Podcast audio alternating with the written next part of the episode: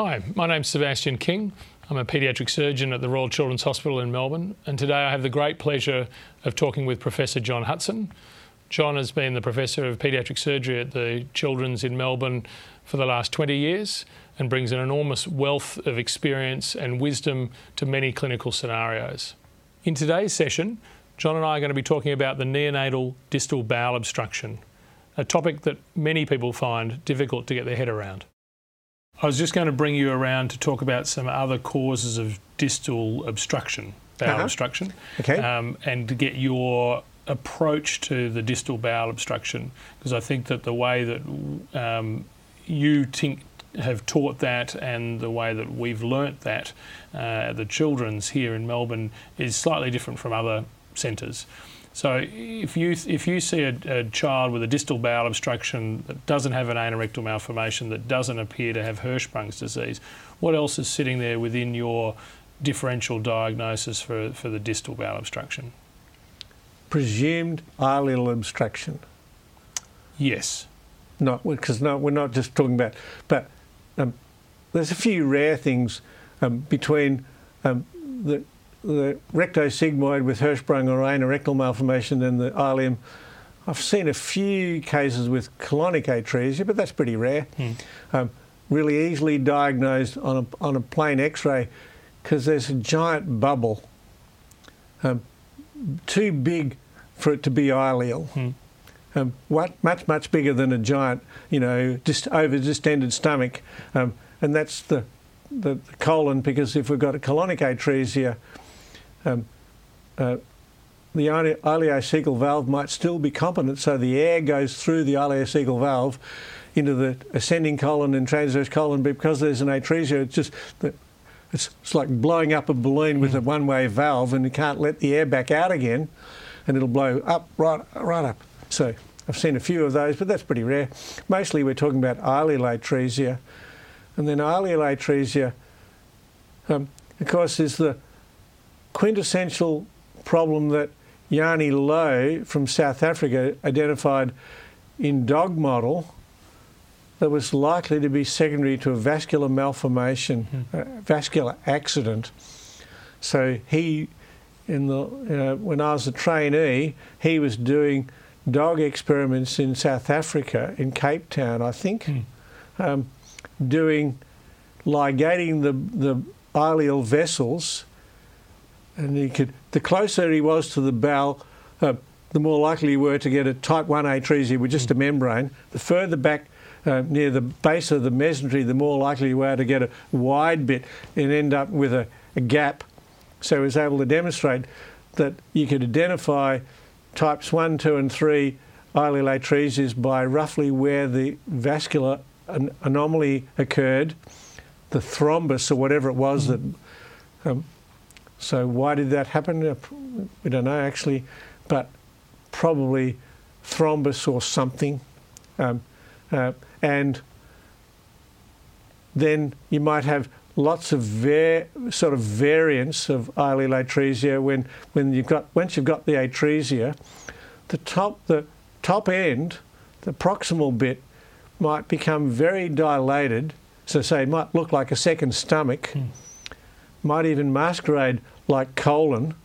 Um, uh, but when it's very big, it's at risk of further volvulus because the mesentery is often sort of stretched. So the last bit of the dilated ileum might trigger a secondary atresia, secondary to volvulus of the first bit. Um, so, so then, but ileal atresia by itself actually not that common. So when I see a child with an ileal atresia, I'm expecting it, or ileal obstruction. The question is, have they really got an ileal atresia, or have they really got um, meconium with CF, which is statistically probably a bit more common? And so, how do you? You said you mentioned before about with Hirschsprung's disease and the fact that they don't come out distended. But Yeah. Often the Yeah. children with um, meconium meconium- will come out distended And, and why do you think that is? because the small bowel secretes fluid, not not absorb it. It- On, you know, sort of weight for weight, it absorbs fluid less efficiently. It secretes fluid more than it absorbs it. Mm. So I think it doesn't absorb the amniotic fluid very well, and it and it uh, secretes some, um, which is which would otherwise be for making enzymes, um, and so that'll just. And if we've got a distal functional obstruction in meconium ileus, the small bowel will be secreting a little bit of fluid. Um, will it make a bit more because the the abnormality of the in the CF as well might make it a, a bit more, even more? Mm. And the answer is maybe. Yeah. Um, Mm, more difficult maybe to absorb. Yeah, right. So, Mm. but it, but but it's very characteristic for a child with a massive abdominal distension at birth. The likeliest diagnosis is CF with secondary, you know, ileal meconium ileus. Mm. Um, and then uh, I was just showing the students, uh, the the trainees, that picture this morning. so, uh, and then I was making the point that you can actually make the diagnosis of CF prenatally if it's a, uh, pr- pre pre surgery in the neonatal ward if it's a boy by the absence of the vas in the at the neck of the scrotum. So, So- tell, so tell us about that sign. What, Well, what- if in CF, what happens to the vas? And the answer is the vas undergoes secondary atresia. It's present. Wolffian duct is present. It, it turns into a vas, but for reasons that we don't understand, it's not just obstruction, it's something else, but we don't actually know what. But we know because I've actually done some pathology on midterm uh, abortuses with known CF, Hmm. and by the time they're 20 weeks, the vases might be still present, but it's already obliterated. It's got no lumen anymore. It might be a fibrous string at 20 weeks. Mm. And I already know that because I've collected a whole lot at one point about 20 years ago to, to test this um, uh, because, because CF is now diagnosed quite frequently prenatally. Mm. And if the family offered termination, I got to look at quite a few of abortuses that had known CF and were able to see um, can you still see the VAS at 15 to 20 weeks? And the answer is just. There's a little fibrous string most of the time. Um, so we recognise that sometime during gestation, occasionally just after, occasionally the VAS might be present right to birth, but I think it's mostly just a little fibrous string rather than a lumen, normal VAS with a lumen. Mhm. But at birth, the common circumstance is that you can tell the difference between a CF baby boy than an ordinary, uh, a normal baby boy, because a normal baby boy you can feel the vas separate from the from the vessels just at the neck of the scrotum because they sort of start to separate a little bit, because the vas is going to the epididymis and the vessels are going to the rete testis and you can see them starting to separate, and you can feel them separated at the neck of the scrotum, and identifying the vas at the neck of the scrotum in a baby boy where the scrotum is very thin is actually really easy. Mm. And then, just have to think about it. yeah, that's right, exactly. You got to think about it, and then just do the test. But like everything in life, it's only because you, only see what you're looking for. Because like this, this is a classic example. It's an amazingly simple sign, but it's very subtle because it's not something you would normally do. Mm. Okay, you have to have thought about it, but if you do, it's uh, I find that really useful because we've got an ileal obstruction. The question is, I've got CF. If it's a boy, then if I knew beforehand, I can already tell the CF guys this child's probably got CF before we even do the anaesthetic, which is actually really useful for the anaesthetic department because it changes a little tiny bit the way they do the Well anaesthetic Yep. because they recognise they've got to be really careful. They don't let the kid uh, get too much, too many secretions, you know, because We'll come, so I'll come back in a second to your operative approach for meconium ileus. But in terms of other causes of distal bowel obstruction, thinking about small left colon, have you got any Yeah. particular thoughts about diagnosis and treatment for small left colon? it's hard to diagnose, sort of masquerading a bit um, like Hirschsprung disease um, or something, colonic atresia occasionally.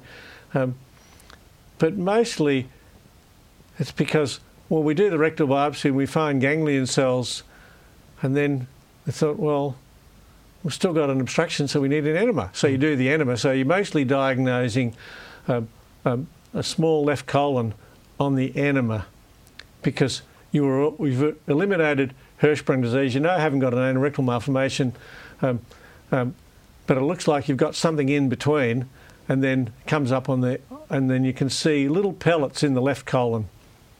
And you know, I haven't got Hirschsprung disease, which it would be, and it, but occasionally you can have pellets in the left colon with meconium ileus. Mm. Okay. So they've actually got, there are variants of meconium ileus where it's actually meconium colitis, effectively, mm. rather than meconium ileus. Mm. So, uh, but that's pretty rare. But with the luck, you'll have already thought about the possibility we might have already eliminated uh, uh, CF as a diagnosis. But mostly we'll have done uh, wondering where's the blockage we know it's somewhere near the end, but not right at the end. So we're doing, doing an enema. Um, but, and I might have a clue for this because I might have a baby of a diabetic mother, which we recognise as one of the classic predisposing mm-hmm. factors for small left colon. Mm. So, with regards to how you've managed meconium ileus in the past, yeah. your um, what was your approach to the use of um, contrast enemas, and how has that changed over time? Oh, yes, it's interesting. As I said, because it was so. Uh, Helen Noblett effectively invented the, the diagnosis and treatment of meconium ileus with a contrast enema using gastrografin, which we don't have anymore. Mm. Um, and tween. yeah, right, with, with tween 80 mm-hmm. at it. Okay, so that was quite effective. Uh, but it was very osmotic. It was easily to easy to do it incorrectly and give the child some osmotic shock if you weren't careful. Mm. So that's why it got taken away. But it was actually quite effective. But it's interesting, you know, prophet in their own land is often ignored, and there was the case here. So even though Helen described this here, we didn't do it very often. Why hmm. not? Because my senior colleagues, when I was a trainee in the 70s, didn't like it. Mostly because they didn't like the fact that she she was the junior boy, effectively in the department, and she, uh, you know, literally that because this was a time when there weren't many women in paediatric surgery. Mm. She really was the junior boy. Mm. So I use that word deliberately mm. because she was a, you know, fish out of water, a female in a very male do- dominated department, and she didn't fit in very mm. well to women, women's liberationist mm. for the, my senior colleagues. They didn't like that. Mm. Um, so they didn't do uh, enema very often, but on the few times when I've done it, it's often quite effective. Mm. But like everything, it doesn't always work. But it's one of those examples of where you're doing a treatment where it often works is the proportional uh, success is related to how determined is the doctor to make it work. If you're really determined to make it work, you will often make it work mm. as long as you haven't got an atresia or some mm. really complicated variant. Unwell, but if yeah. you've got simple ileus, often it'll work if you're trying hard enough. But you might, you might one enema might not be enough. Mm. But if you, you know, really push, push, push, you might do two or three enemas and might then fix it. And if in the situation where the enema was unsuccessful and you were taking the child to theatre for the laparotomy, yeah. what was, and with a presumed diagnosis of meconium ileus, yes. did you have an approach that was enterotomy, clean out and close, or did you always go there, or did you typically go there with the mindset that I'm going to form a stoma for this patient? Mostly doing stoma. Yep. I do, because I want to uh, ileostomy at the end of the dilated bit, which is often just upstream of the narrow bit with all the little pellets mm. in it. And then I want to make sure I've got all the, pellet, all the little pellets out by washing out the distal bowel afterwards, because um, um, trying to wash it out during the operation is ah, stressful. Hmm. stressful for the doctor as well as for the baby because it'll get cold because it takes ages. You fiddle about and there's water, water everywhere. Mm. It's a mess. And it's not good for temperature control as well as for the blood pressure of the doctor. So my view is it's probably better just to do an ileostomy and get the baby out of the operation. And then once it's well enough, a day or two later, start washing out the distal bowel to try and get all the pellets out at a convenient time in the ward by putting in a little feeding tube, and then you might just use saline or you might need acetylcysteine, mm. whichever, both work. But you don't need anything very complicated. Mm. You just need commitment yeah. to get the pellets out. And the child's in a safe environment. You're right, exactly. Where, where we're not worrying about hypothermia or anaesthetic risk. Um, we've got the baby feeding reasonably normally in the ward and everybody's happy and then it's time to then you've got plenty of time and there's no urgency and rush then so you've got time to let the distal ileum and the, and the colon start to stretch up from the micro uh, uh, bowel it was before and it stretches up quite quickly once mm. you start getting the pellets out.